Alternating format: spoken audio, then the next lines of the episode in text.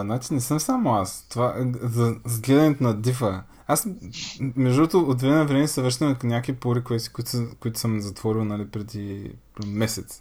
И така се връщам и си гледам дифа и си към, ей, как якото, как стана, колко яко стана тук. Нали? И 4 месеца по-късно гледаш същия диф и си викаш, Нещо не е как трябва.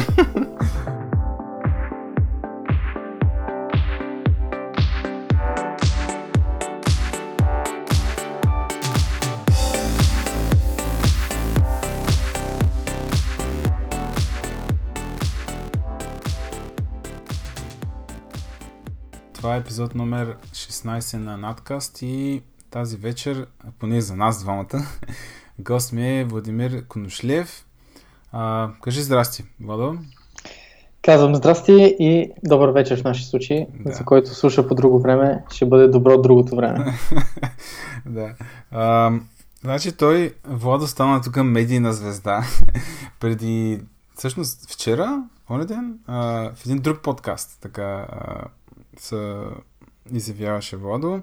А, Владо, аз а, реших аз да представям гостите, да не ги карам те да представят да кажат някакви думи.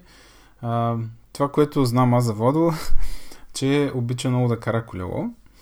А, така е, така наречените про а, байкари. А, работи в Resi Bank а, заедно с а, той Стефан е дръпнал, дещо човек познава, работи там а, при вас, но пък това е доста интересно място за работа.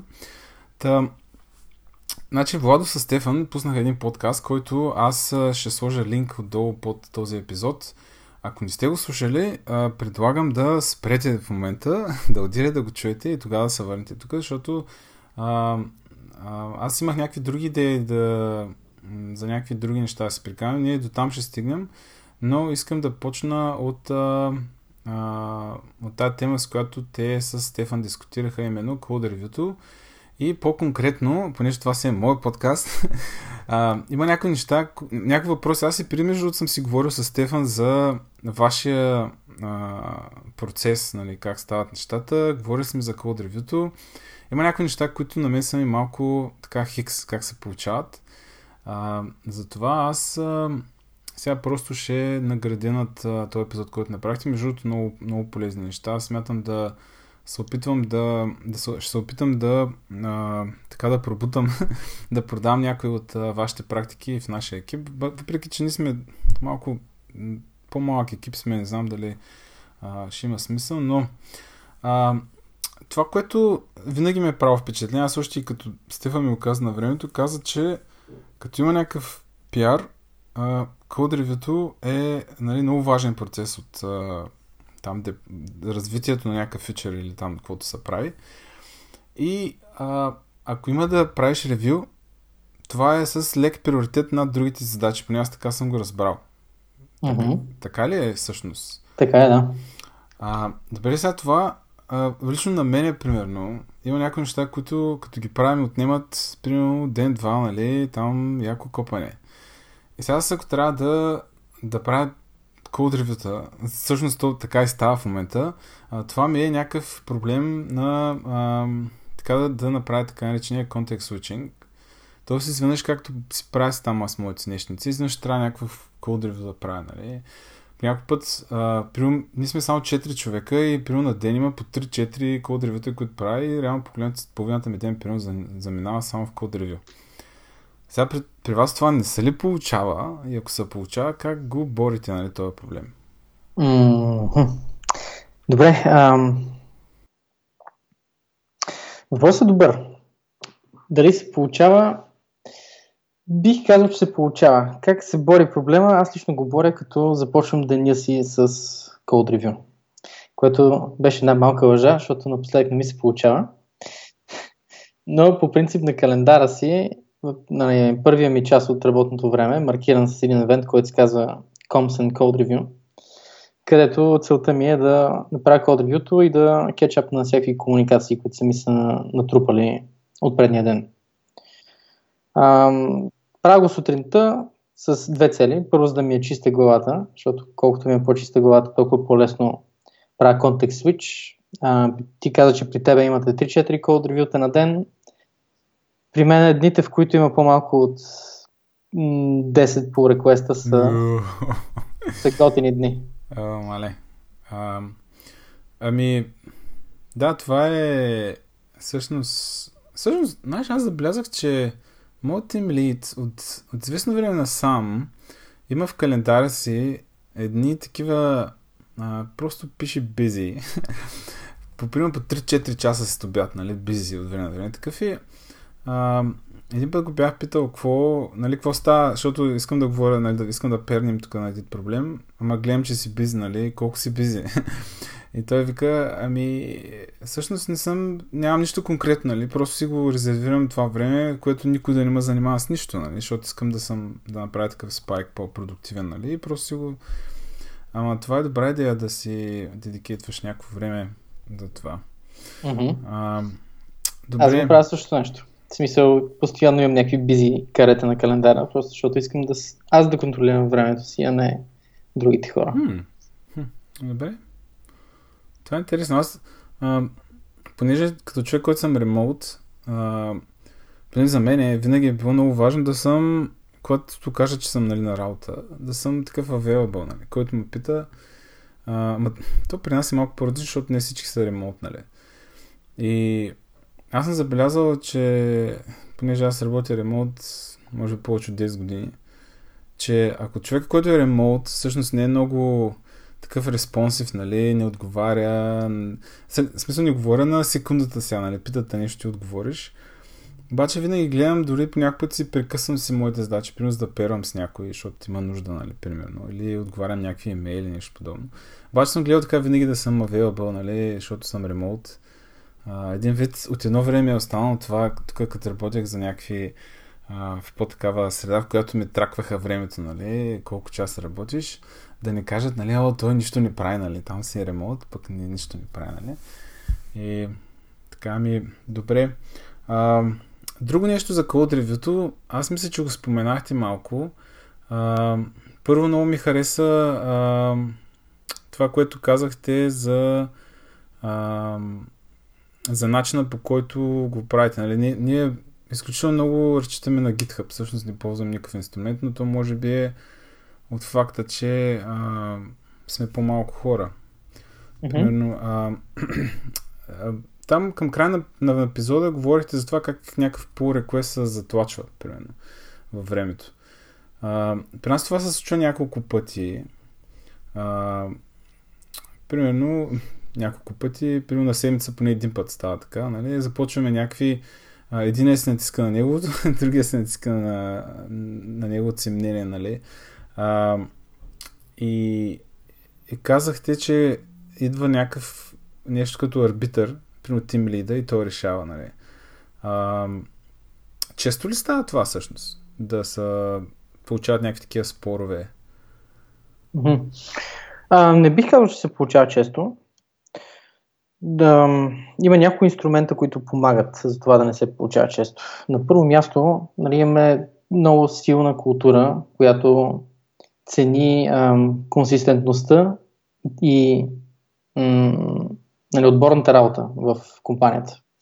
Имаме стилови гайдове, повечето дискусии върху по реквести, които са свързани с това как изписваме даден код, дали брейкваме преди точката или след точката, или multi-line assignment, как се форматира, такива неща. Повечето от тези разговори, обикновено след като излезе решение, завършват с pull request към style guide, за да бъде вписано в uh, style guide и повече да няма такива дискусии. Така че има инструменти, които използваме, за да, се, нали, да парираме такива ефекти. Също така ползваме Rubocop, а, нали, нашия стак е Ruby, Ruby on Rails. Rubocop е инструмент за статичен анализ на Ruby код и той следи за някакви правила, които може да конфигурираш. Отново, нали, къде пишеш точката, къде пишеш равното, дали ползваш if или unless, дали ползваш lambda, keyword или стрелкичка, тиренце и стрелкичка и такива неща. Така че този инструмент също много помага за решаване на такива на такива елементи. А, в повечето случаи дискусии, които влизат в някаква по-голяма дълбочина, са малко по-хай левел. Например, какво е RESTful дизайн на даден ресурс.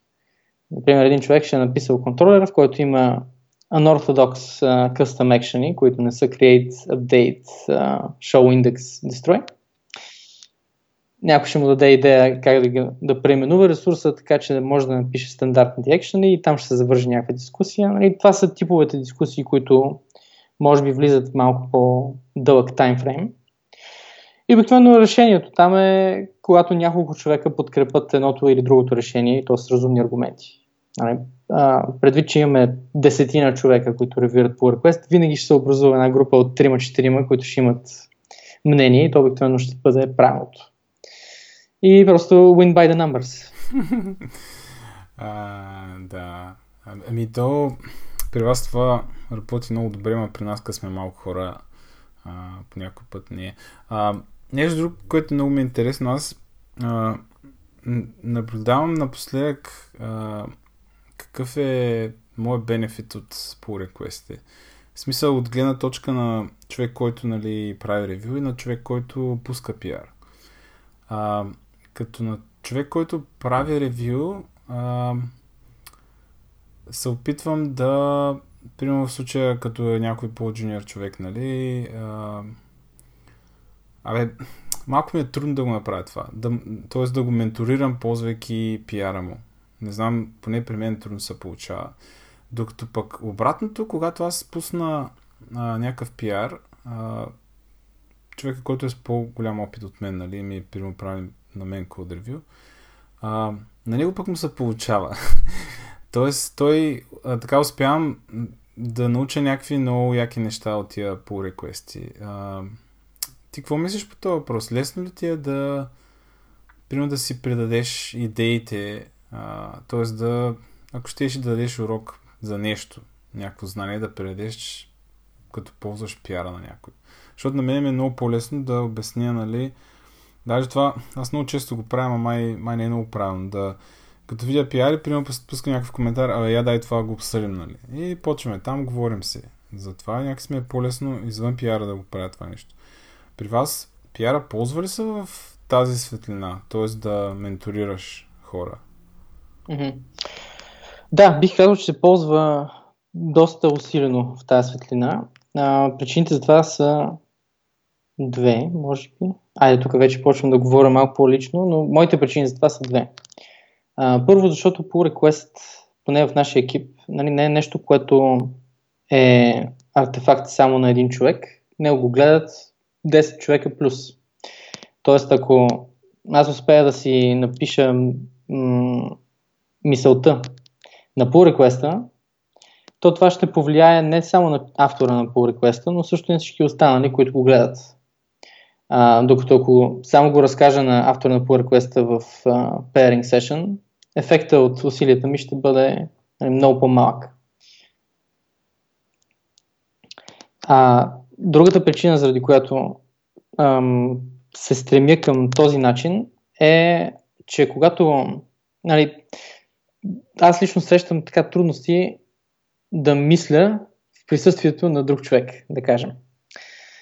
Тоест, ако видя нещо, което може да бъде подобрено и на момента кажа на автора, айде да скочим в един пейринг и започна да го мисля пред него, един вид, нали, true pair кодинг, в който два човека мислят върху един проблем, обикновено ми е доста по-трудно, защото докато формирам своята мисъл и си начертавам пътя, през който ще пробвам нещо, на другия човек му е скучно и започва да задава въпроси, които ме разсейват. Добре. Или преди да стигна до крайния резултат, който нали, се надявам да бъде очевидно разбираем, предварителните стъпки объркват събеседника и той започва да задава въпроси, които затрудняват процеса. Затова предпочитам на тишина и спокойствие да си помисля, да си поработя малко с кода, да изведа някакво решение и предложение и след това да го формирам в текст и да го сложа на pull request.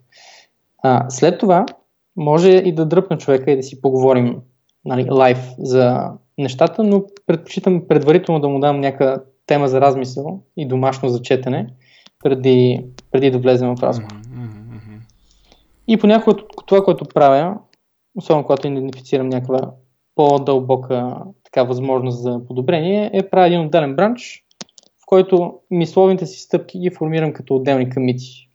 Нали, тези камити нямат предназначение да влезат в мастер бранча и да служат като документация на Living Code.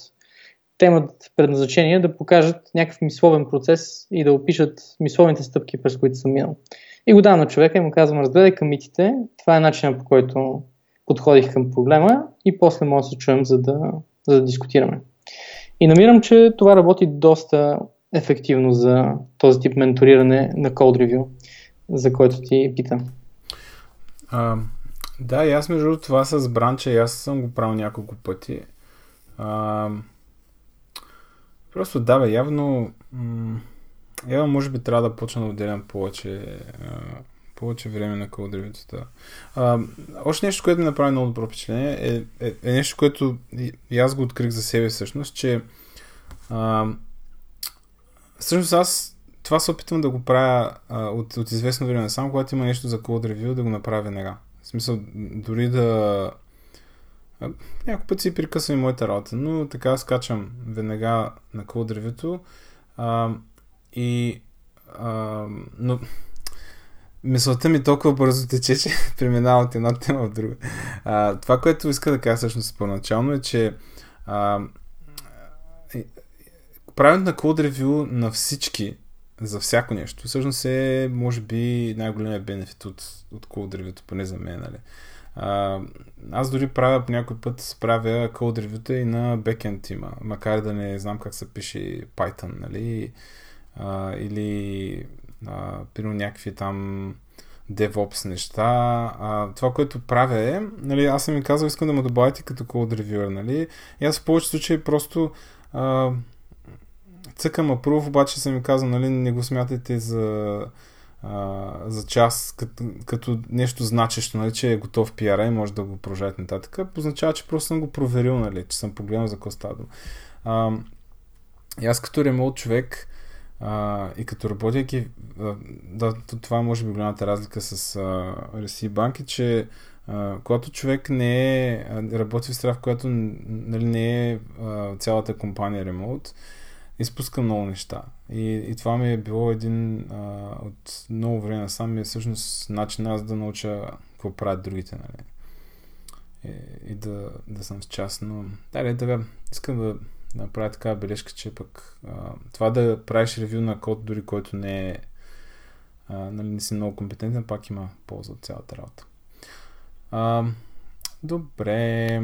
Ами нещо друго, за което исках да говорим са навиците. Аз всъщност тук трябва да направя една скоба, че а, Владо, заедно с а, Стефан, с Митю, а, с Кощи, Абе, също няколко човека, с а, с Мариан. Всъщност се видяхме на една конференция при време, която Стефан организира в а, Луковит.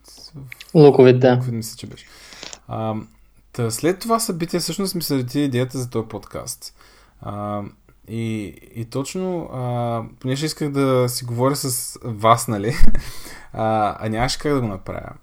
А, и тогава имаше много така интересни такива кратки дискусии, които правихме там, нали, на групички, беше много, много интересно. А, едно от нещата, за които говорихме, бяха навиците. А, предполагам, не, не си спомняш, що и аз го помня леко така бего го помня разговор, обаче спомням, че това, което си спомням разговора, че много се накипих след него. Не помня точно какво си говорихме, обаче спомням, че беше много яко и че беше за навиците. А, и а, искам да поговорим малко за навиците. Аз а, напоследък забелязвам, че в нашата професия а, навиците са сякаш нещо лошо.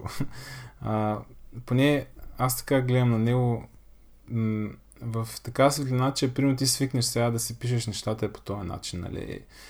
И в момента, в който смениш екипа или отидеш в друга компания, се окаже, че нали, това, което правиш, не е толкова добро. Нали? Сега тия навици трябва да ги промениш. Човек не обича, нали, когато е свикнал с нищо да го променя.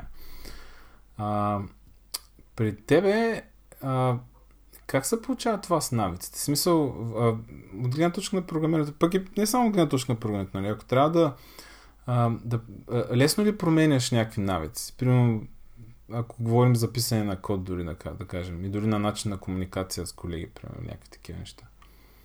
Mm-hmm. А, Много, много добър въпрос. Не съм много сигурен. И много дълбок, предполагам. Да. Не съм много сигурен. А, ще ми се да мисля, че лесно променям навици. Ам, наскоро имах един случай, в който ам, трябва, опитах се да бъда по-дипломатичен, казвайки на един колега, че още му е рано и не е събрал достатъчно информация, за да контрибютне към въпрос, който а, дискутирахме. Беше ми казано, че съм прозвучал много надменно и грубо, докато му го казвам дипломатично и затова реших да променя този свой навик да се изразявам дипломатично и започнах се изразявам директно. а, ами, да, а, да, предполагам, аз а, това, което съм забелязал, че а, а, аз поне може би е въпрос на това какъв човек си? А, но а, съм много склонен да си променя а, навиците, за да се напасна в някакъв екип, примерно. За да мога да, да работя с тия хора. А, а, да, доста. А... Mm-hmm. Ами това е essential.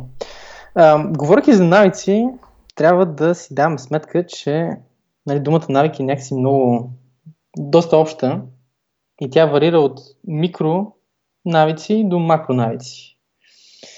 И сега макронавиците, може би са нещата, които са по-трудни за променяне. Това, което спомена като, примерно, като си свикнал да пишеш някакви неща по определен начин, ам, и след това попадаш в друга, да кажем, технология или екип и там трябва да преминеш към други неща. Ако имаш проблеми с смяната на това, нали, не е готино.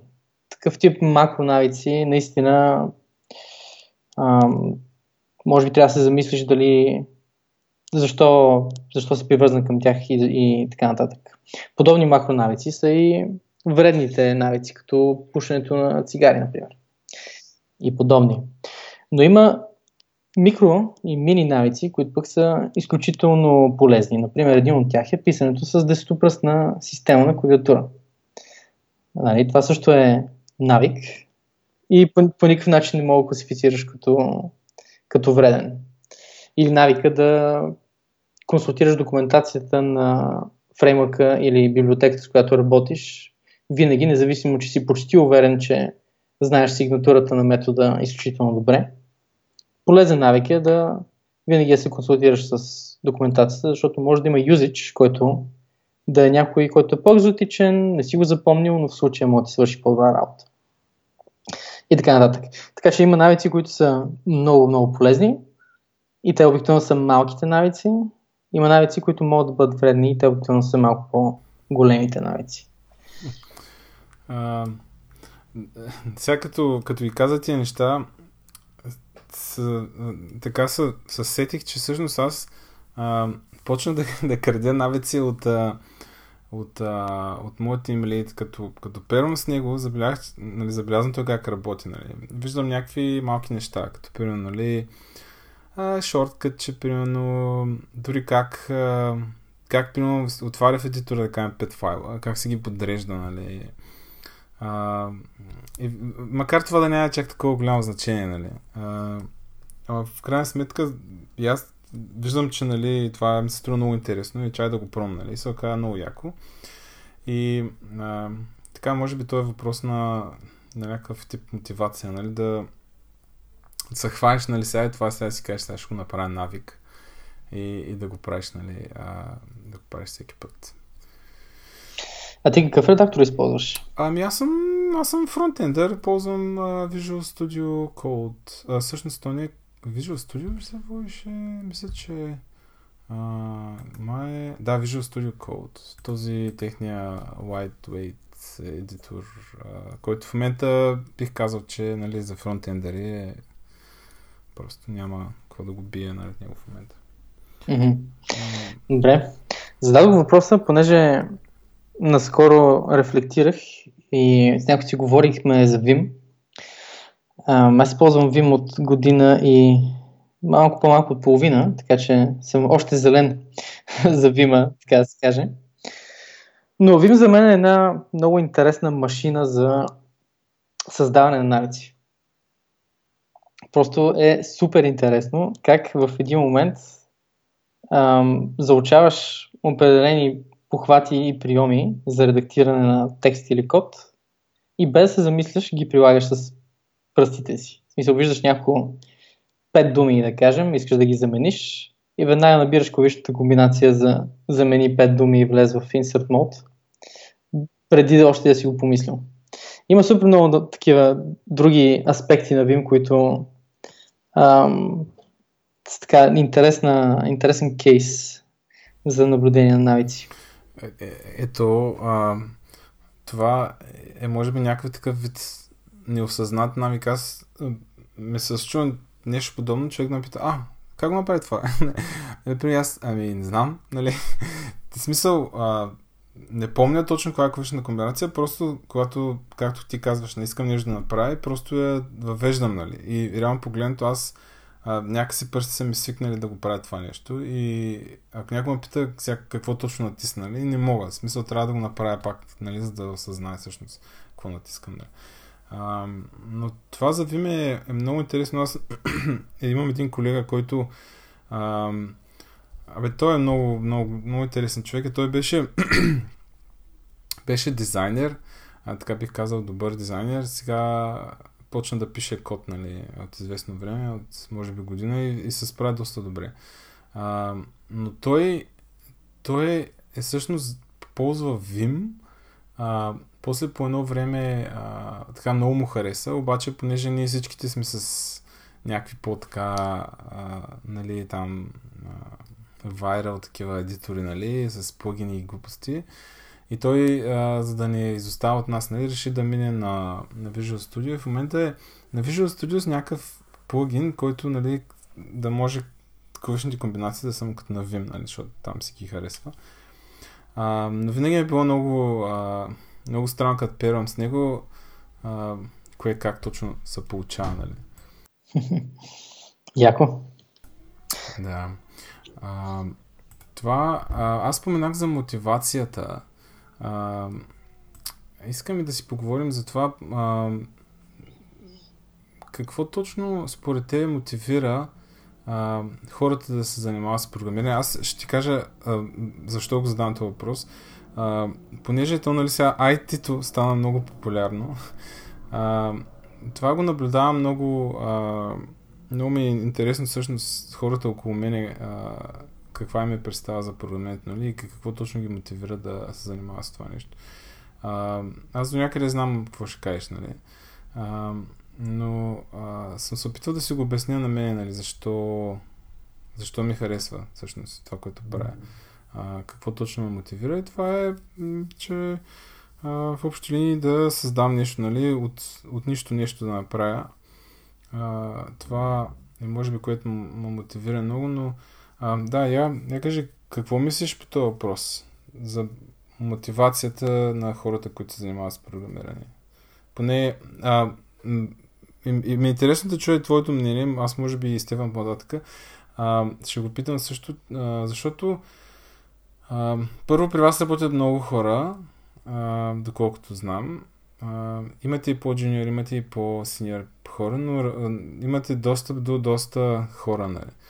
А, и да, ми е интересно да видя какво, каква информация сте събрали по този въпрос.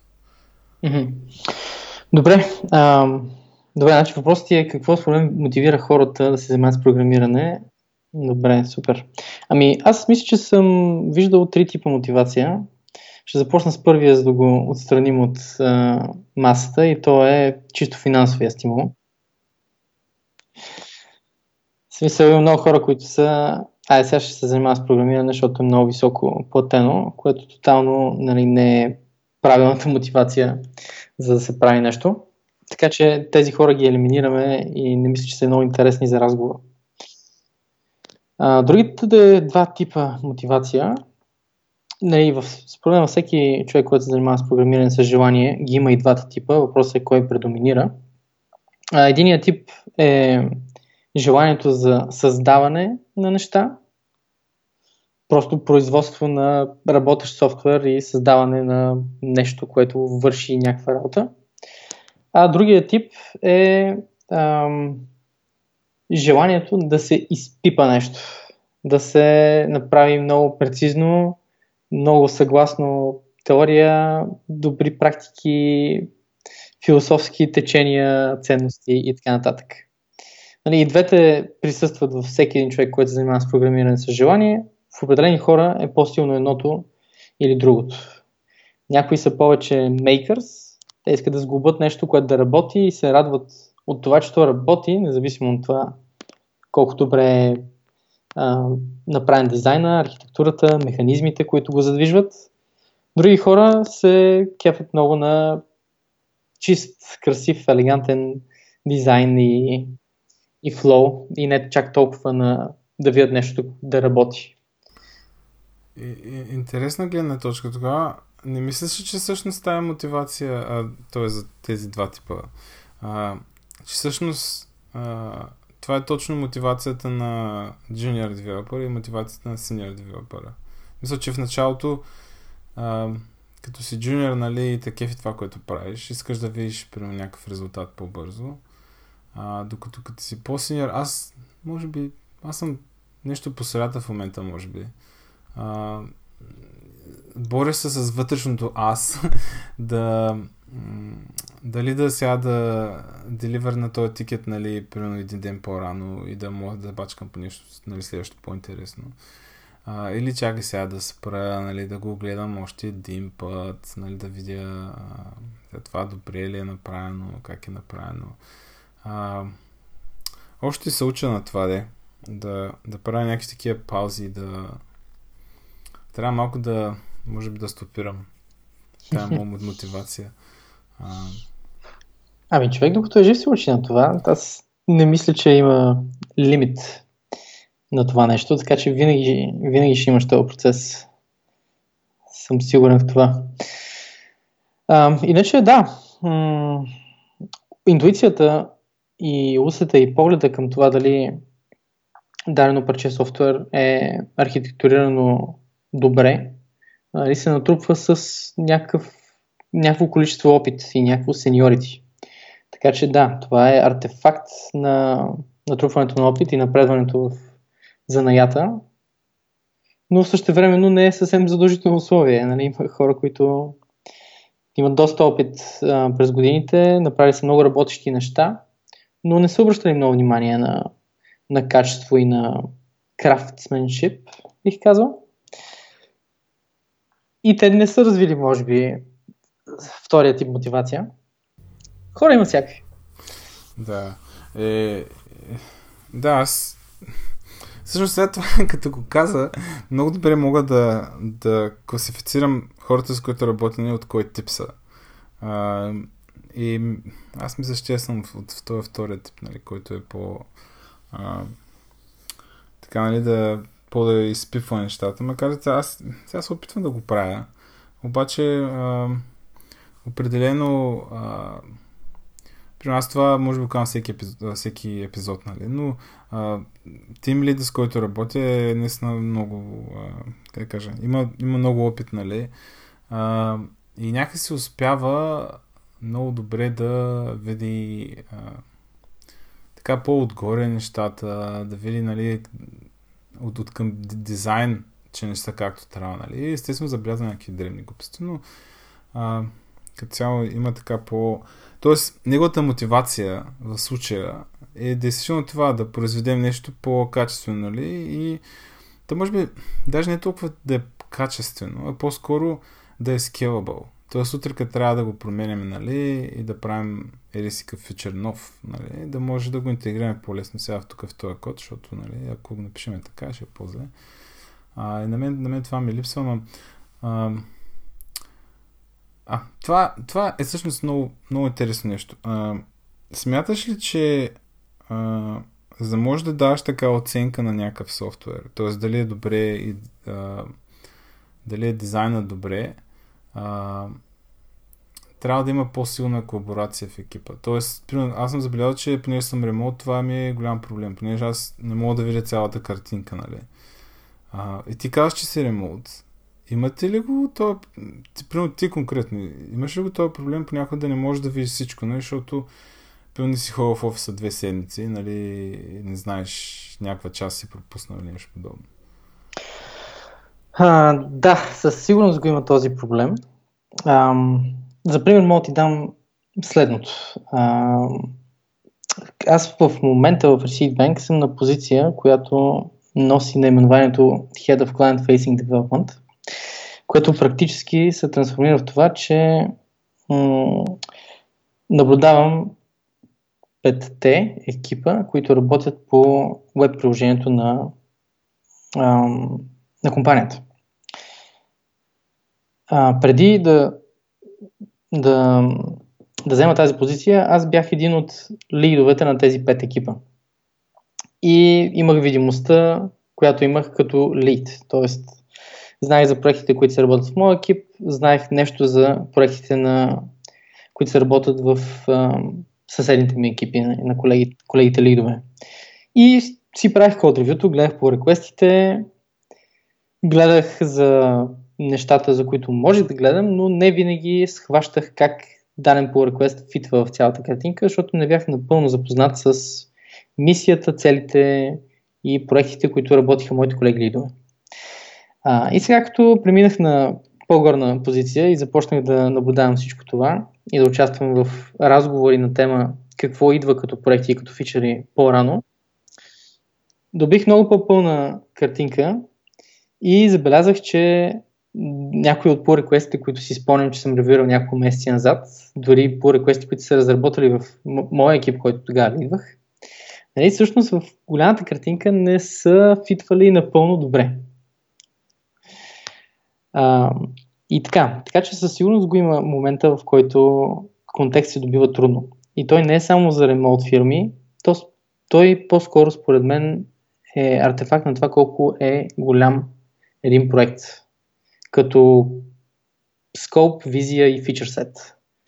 Нали, може да имаш 5 девелопера да работят върху него, но ако проектът е доста голям, пак може да имаш проблем с, с дистрибутирането на контекст и информация. Добре, как го бориш този проблем тогава? Примерно, ако, ако ти липсва контекст, какво правиш? Задавам въпроси. Това е нещо, в което, в което трябва да ставам нали, идентифицирам, че трябва да ставам и по-добър, защото много е забавно. Значи, ам, когато бях Team Lead и ам, ръководих First Line Developers, ми се случваше някой да дойде с някакъв pull request, виждам нещо, или div преди pull request, и виждам някаква употреба на някакъв метод, дълбоко закопан в някакъв legacy слой на системата. И питам, защо използваш този метод? Ами, защото се използва навсякъде. А знаеш ли какво прави? Ами не знам. И аз бях, нали, а, как можеш да не знаеш? Нали? Как можеш да използваш неща, които не знаеш? И там виждаш, че хората имат една граница на, на, граница на задаване на въпроса защо. След която граница спират да го задават. Стигнах тук до някакъв метод, повече няма питам какво правят надолу всичките методи, ще го използвам. Също нещо върви и нагоре. Получават а, разписана някаква задача, виждат каква е, може да почнат да задават въпроси, има защо трябва да направя тази задача, защото точно така е, е направен интерфейс, защото точно тия два бутона. В един момент стигат до някакви отговори и считат, че това е нивото, до което им стига защото. И също нещо го има на макро ниво. Сега, на позицията, на която сега се намирам, гледам нещата вече на, вече на по-големи проекти, но от време на време се случва, когато ги дискутирам, например, с Стефан, той да бъде, а това тук защо нали, този проект точно по това време? Защо не е малко по-различен или защо не е преди ония проект? И аз тогава се усещам, че съм в същата ситуация. Нали? Не, съм, не съм се усетил, че съм стигнал до едно ниво на защо и съм спрял до там, а има и още нива на защо, на които мога да отида, да разпитам за още контекст, за още информация и това да информира по-добре решенията и контрибюшн, на който мога да направя. Така че просто е на различни нива това задаване на въпрос защо и, и според мен е чалендж да винаги да знаеш, че може би има още какво да разбира. Е, хубаво е да знам, че, че, не, че, че не е само на моето ниво нали, това, това объркване, но а, това, което каза, че до там стига, защото нали, много, много ми хареса, защото аз а, се опитвам да го променя това напоследък. А, когато имам някаква задачка, нали, а, това пак забелязвам, моят тим лид го прави постоянно, нали, ма той понеже, а, понеже е тим лид нали, на фронтенд екипа, а, сякаш е част от работата му, нали, и това да бъде проактивен, нали, да, примерно като му спуснат някакъв фичър на някакъв дизайн, дори да кажем, нещо да се направи така, и той е такъв много си го анализира си, нали, мисли си сега това защо е така, нали, ризикво. А пък аз, примерно преди година, ами, каквото кажат, нали, те са го решили там някакви продукт онъри, има си UX дизайнер, нали, той си там си разбира от неговите си неща, що ме решил, че така трябва да бъде, нали, и аз ще го направя, нали.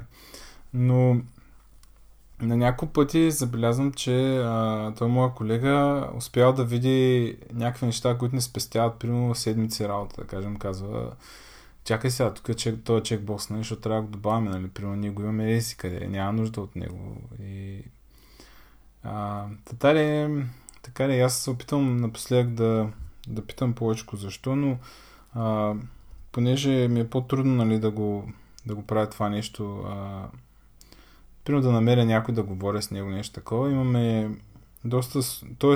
цялата комуникация, а, поне що става дума за проекти, се води в а, Jira там. Тоест не Jira, ми Confluence, май, някакво wiki, wiki тяхно там.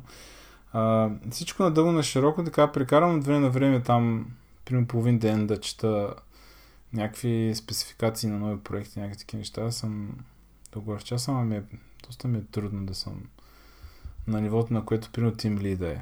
Нали, а, със сигурност не знам много неща от нашия стак, нали, как стават. А, и това ми доста ми тежи. Нали, ама да видим скоро време как ще, mm-hmm. ще го боря това. И с натрупването на опит и с прекарването на време в кода и продукта, със сигурност ще го решиш. В смисъл, това не е, това не е нещо, което може да стане за няколко дни. Според мен е добре, че го идентифицираш като посока за развитие и не, не трябва да тежи, според мен. Не трябва да го възприемаш така в депресивен тон. ами аз така говоря, съм просто много изморен, днеска много тежък ден, но а, а, по принцип имаме два пъти в годината ни такива ревюта си правим, които са а, всъщност от, от миналата година почнахме да го правим това. На мен ми се струва много интересно. Аз първо си мислех, че е някакъв такъв пълен корпорат шит, нали, който някой менеджер отгоре е казал, ай, сега тук трябва да правим ревюто на хората, някакви, нали, и си мислих, че е пълна глупост, нали. Обаче се оказа, че всъщност е нещо много, много полезно. И в това ревю а, има такъв много, а, много приятен, поне за мен е много приятен разговор с а, твоя пряк ръководител, примерно в случая при мен е Тим Лида, в който той казва а, чисто, нали, директно ти казва, справяш с това, с ей това не се справяш, нали. Трябва тук да наблегнем на тия неща. А, нали, това е едната страна на ривото, но другата страна е а, какво аз искам да развивам в себе си и какво ми липсва, нали, според мен. И аз всъщност това казах. На последното ниво говорихме, че всъщност искам да знам повече за стакане, нали, защото а, някакси като знаеш цялата картинка, нали, кое как, как работи, а, е доста, доста по-приятно да работиш по нещо. Нали. А, та, ви всъщност имате ли някакви такива разговори? Някакви ревюта такива с, да, да си правите помежду си някакви такива неща? Случват ли са? Или... А, така, значи... Хм... Да, ние правим същите ревюта, които е ти описа, от съвсем скоро. Така, може да се каже, че преди около 6 месеца. Какво сме сега? Юни. Май. Да, преди 6 месеца започнахме да ги въвеждаме а, този тип ревюта. А, освен този тип ревюта, всеки човек в компанията има седмичен one-on-one със своя пряк ръководител – не във всички случаи се случва седмично, в някои случаи го правим на две седмици, на три седмици, по-дълъг one-one и така нататък. Това е в общи решение на, на двойката ръководител и човек при него. Каквото работи по-добре, това се прави, но си имаш формат, в който се срещаш с менеджера си, лида си и си говориш с него за каквото, каквото желаеш. И третия, третия point е, че в компанията така има доста, доста силна култура на открито, директно и непосредствено даване на обратна връзка. Няко, в някои случаи дори нали, на странични наблюдатели им се струва, че е грубо. това, това е много интересно, да. И? Но... Има ли ефект? има ефект, да. Има, със сигурност има ефект, защото хората просто се интересуват. В смисъл, хората са... Нямаме хора, които са обидчиви или приемат тези неща лично. Може би има няколко човека, които в началото са били така, но в момента, в който разберат, че тази култура на даване на обратна връзка ам, бързо и straight to the point, всъщност има за цел не да ги злепостави или да ги обиди или нещо такова, просто има за цел да вдигне нивото им. И е изцяло добронамерена. Просто е ам, освободено от излишна пудра захар, за да става бързо и ефективно. Нали. Но иначе си е изцяло добронамерена. Да, много а, интересно а, интересно ми се струва това, това което казваш. А, ние така имахме а, след моето ревю си говорихме с, а, с моят тим лид. Аз това съм казал преди. Много е приятно да говориш за компанията си, като знаеш, че те няма как да го разберат това. Ето, аз мога да си споделя каквото искаме. А, освен ако някой нарочно сега не отиде и не им каже, бе, знаете ли, тук е в този подкаст, нали, той какви говори. А, да, след моето ревю си говорихме за по един от нашите джуниор девелопери.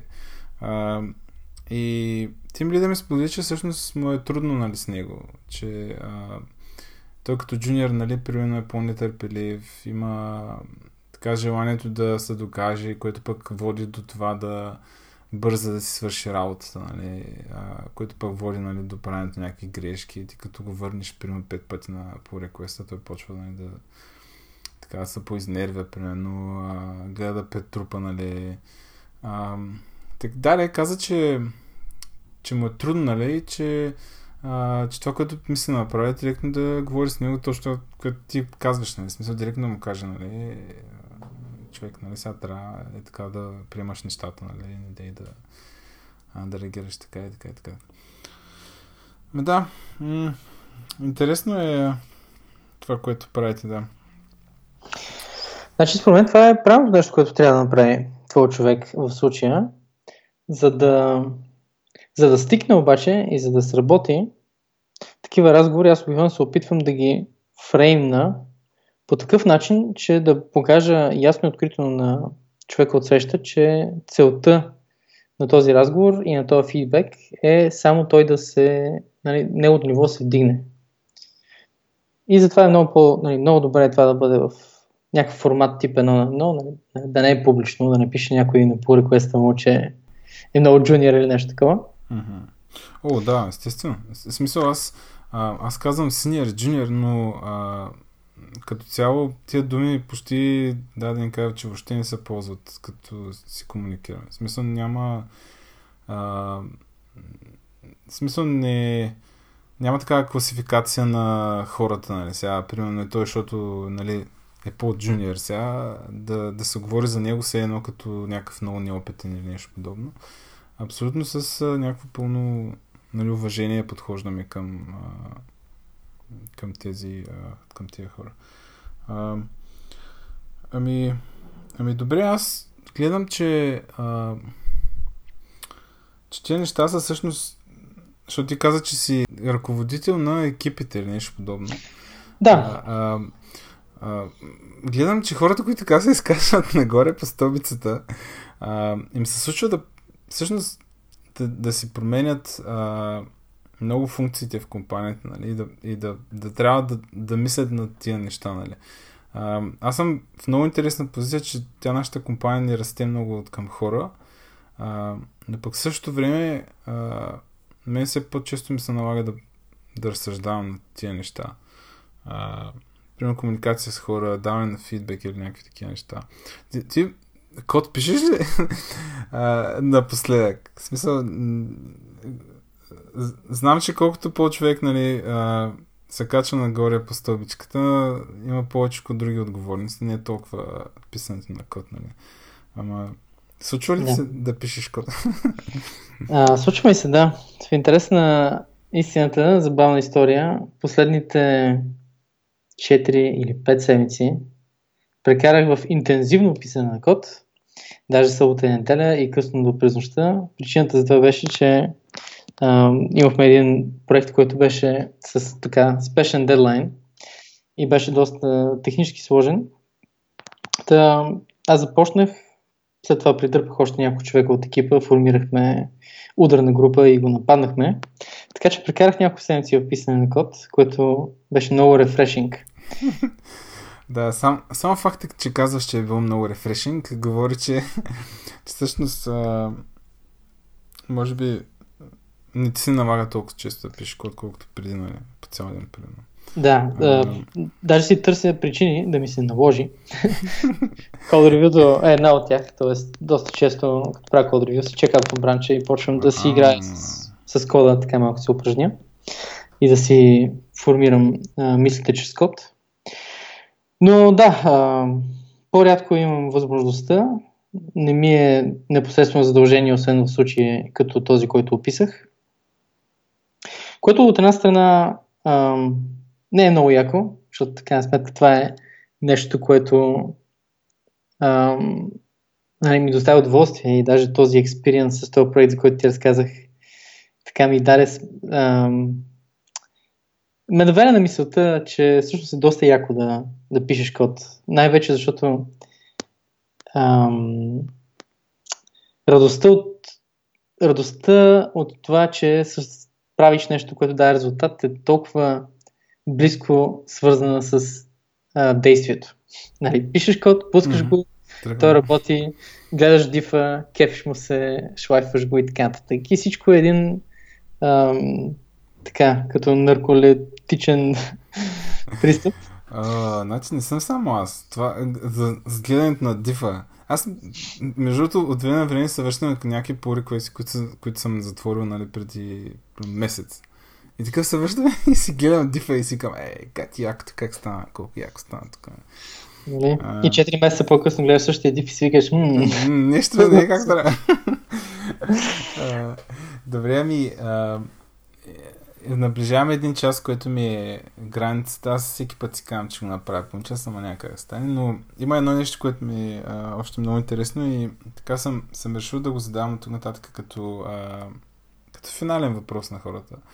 А, за баланса в, а, в нашата работа. А, определено нашата работа е много стресова. Аз поне така, така си мисля. Хората си мислят, нали, цял ден пред този компютър, къв кеф нали, там се пишеш някакви неща, но в интерес на сината, нали, има много фактори. Това е една друга дълга тема, защо е стресово, мога да разсъждавам на това, но а, според мен трябва да има баланс, нали, човек да а, колкото да си обича работата, нали, защото повечето хора, с които говоря, нали, програмистите, си обичат работата. А, колкото да си, да си обичаш работа, трябва да има баланс между а, това, което правиш нали, на работа и останалия истински живот, който водиш, нали? А, за тебе как е, постигаш ли го този баланс между работа и някакви други а, дейности?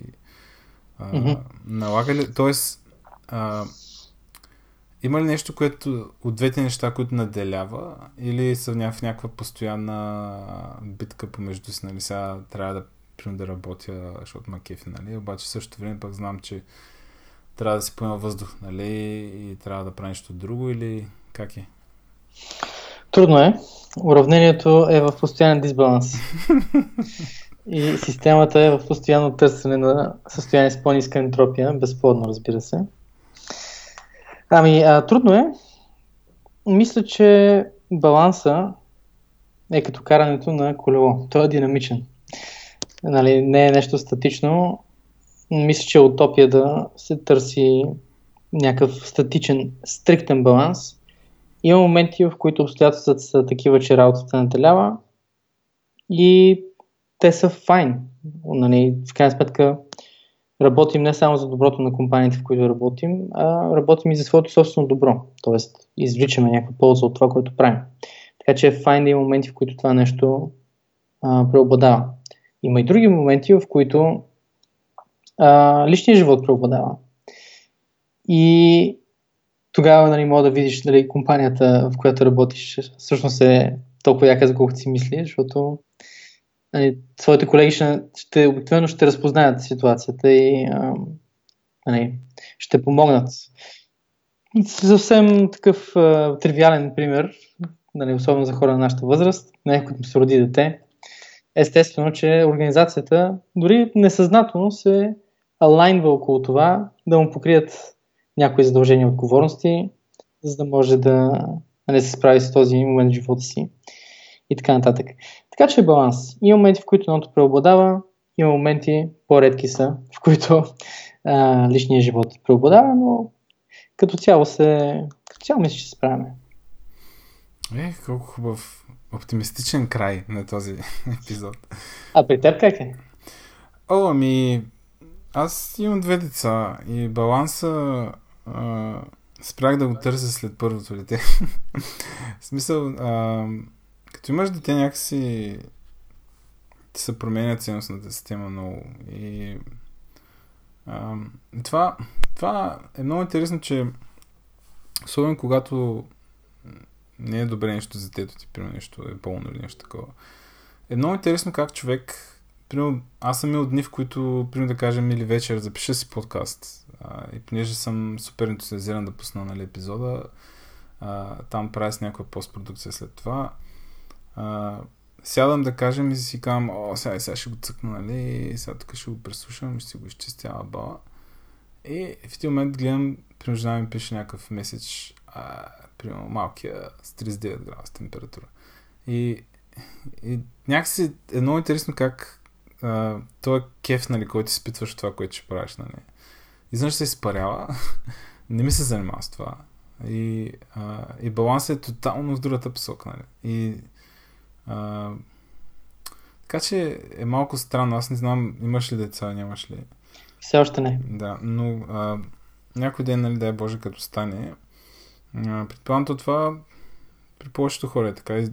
Говорил съм си с други родители на тази тема. Нали. А, затова, като се видим, нали, винаги си пожелаваме, обикновено нали, хората си казват, е, да си жив и здрав. Нали.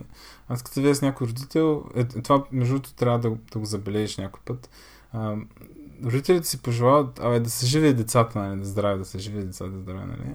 А, но аз баланса трудно го намирам. И мога да, даже мога да кажа, че го търся само тогава, когато децата ми са добре, защото иначе а, някакси всичката ми енергия отива в тази посока. И, и затова много хора са ме питали, бе, искаш ли тук сега този проект да направим, нали? Искаш ли това да направим, това да направим? Истината е, че аз искам, но понеже а, човек има нужда от енергия да я вложи, да я канализира в нещо, за да се получи добре, нали? А, аз моята енергия е някаква така много, много разпиляна между работа, между семейството. Нали, от време на време се опитвам и аз да си там да си крада време, нали? Ама, абе, дълга тема е. Но определено не го... Според мен има моменти, в които съм в много добър баланс. А, има моменти, в които съм много голям дисбаланс. така се каже. Ама, да. Аз и за това го задавам този въпрос, де. В смисъл, интересно е да видя хора как а, трябва да някой, пример, който има две деца. Да видя а, как е положението там, защото някои хора успяват, бе. Някои хора успяват. Аз това а, съм, съм но странно ми е как, как успяват, защото аз моят опит показва, че е доста трудно, но може би и тук има нещо много важно, че а, това да работиш от къщи е всъщност а, много яко от една гледна точка, че а, в смисъл виждаш, нали, как всичко се случва с децата ти, примерно, как порасват, как прохождат тази бала. А, но пък има един много такъв ефект, че а, ти няма как да се откъснеш от, а, от тази среда. Тоест, по някой път а, може да искаш, нали, обаче няма как, защото ти си физически на това място. А, не знам дали ти се е случило на тебе да А, да виждаш тази разлика, когато ти в офис, примерно. Да... Като... О, със сигурност. Работиш там малко. Със сигурност. А, а, преди време не работ... нали, пак работих ремонт, но не работих от къщи, работих от coworking. И тогава много се кефих на това, че нали, сменях контекста, който ме вкарваше в така настроение за работа. Постепенно това нещо се измени и тук може би малко пак мога да се върнем назад към навиците. Навиците са, нали, може би си го водили този разговор, но те са продукт на някакви подбуди. И подбудите, понеже човека е физическо същество, много често са, имат някакъв физически аспект. И аз анализирайки своето предпочитание към ремонт, към home, към home офиса сега, си дам сметка, че всъщност го правя, защото тук са ми всичките удобства, които съм си взел, за да ми е удобно да работя именно монитор, бюро, стол и така нататък. Mm-hmm. Имам, си, имам си храна, която ми е нали, храната, която искам да ям, кафе, чай и така нататък. Всичките неща, които като отидат някъде, някъде в офис, започват, започват да ми липсват, да. И така, така че ако човек манипулира физическия си контекст, контекст според мен може да се вкара в а, нужните му състояния на духа и мисълта, за да свърши това, което иска да свърши. Било то работа, личен проект или... Mm. Аз съм, аз съм в много голяма крайност в момента, че а, когато отида да, защото време на време, примерно, ми се налага да нямам интернет, примерно, и вкъщи трябва да отида да работя някъде другаде. Или, примерно, като при а, колегите в Лондон, ами аз продуктивността ми пада, може би с повече от 50%. В смисъл, аз когато съм някъде другаде, не съм си вкъщи, има супер много фактори, които ме разсеват. Нали? И свършвам някаква работа, ама въобще не е на, на това, това дори количество, нали?